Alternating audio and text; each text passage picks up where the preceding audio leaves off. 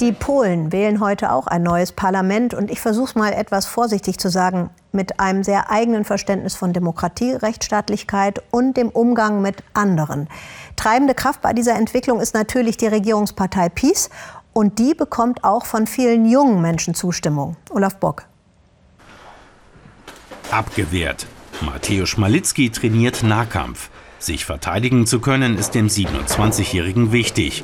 Er fühlt sich jetzt sicher in Polen, aber die Konfrontation habe zugenommen. Die Spaltung fällt überall auf, dass es zwei Seiten gibt. Die Umfragen sagen doch alles. Oft kommt es zu Situationen, wo das eine gegen das andere Lager auftritt.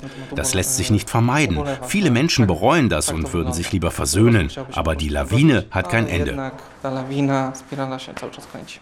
Mateusz Malicki lebt in Bydgoszcz, einer Stadt im Westen Polens mit 350.000 Einwohnern, geprägt durch Industrie, Handel und die Binnenschifffahrt. Politisch eher linksliberal, aber auch die rechtskonservative PiS hat unter jungen Menschen hier ihre Anhänger. In diesem Callcenter managt der junge Pole den Verkauf von Versicherungen.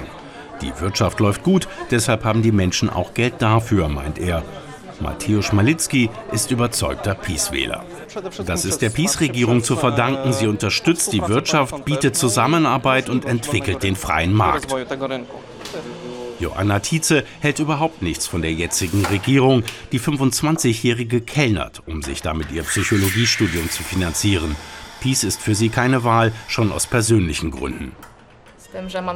Viele meiner Bekannten sind homosexuell und ich bin nicht damit einverstanden, dass sie zum Werkzeug im politischen Kampf werden und die Polen voneinander entzweit. So sichert sich die PiS mehr Stimmen. Ihre Stimme wird sie wohl der Bürgerkoalition KO geben. Sie wünscht sich eine menschenfreundlichere Politik. Von den Sozialversprechen der Regierungspartei hält sie nicht viel. Mit der nächsten Reform wollen sie den Mindestlohn anheben, doch das wird mit höheren Steuern ausgeglichen. Wir werden merken, dass generell die Preise steigen. Brot und andere Lebensmittel werden teurer. Kinderreiche Familien freuen sich über 500 plus das Kindergeld, sehen aber die Kehrseite nicht, dass dadurch die Steuern steigen und die Preise. Mateusz Malicki sieht das ganz anders. Er findet die finanzielle Unterstützung für Familien genau richtig. Für alle Jugendlichen bis 18 gibt es das Kindergeld 500 plus, umgerechnet 125 Euro. Das finde ich gut für kinderreiche Familien. Dann die Aufhebung der Steuerpflicht für unter 26-Jährige. Das ist eine Finanzspritze, die in die Wirtschaft zurückkehrt. Joanna genießt die liberale Atmosphäre ihrer Heimatstadt Bydgoszcz. Im Kino läuft gerade ein Festival mit politkritischen Filmen wie diesem hier. Er erzählt von denen, die gegen die Regierung protestieren. Die PiS-Regierung versucht, uns eng mit der katholischen Religion und der Kirche zu verbinden. Es wäre besser, wenn man die Religion in Ruhe lassen würde und die Politik ebenso. Sie sollen ihren Weg harmonisch nebeneinander gehen, aber nicht als Einheit. Politische Gespräche sind bei Mateusz Malicki und seinen Freunden meist tabu. Denn in der Szenekneipe wird eher gedaddelt oder einfach mal entspannt Karten gespielt.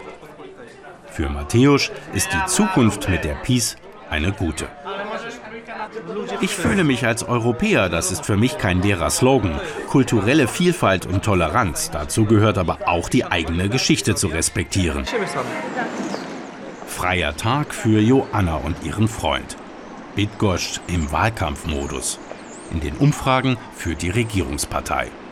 Wenn es so weitergeht, werden wir uns wohl von der EU entfernen. Es sei denn, es kommen kluge Köpfe, die diese Entwicklung stoppen können. Spannende Zeiten für junge Polen auf dem Weg in die Zukunft.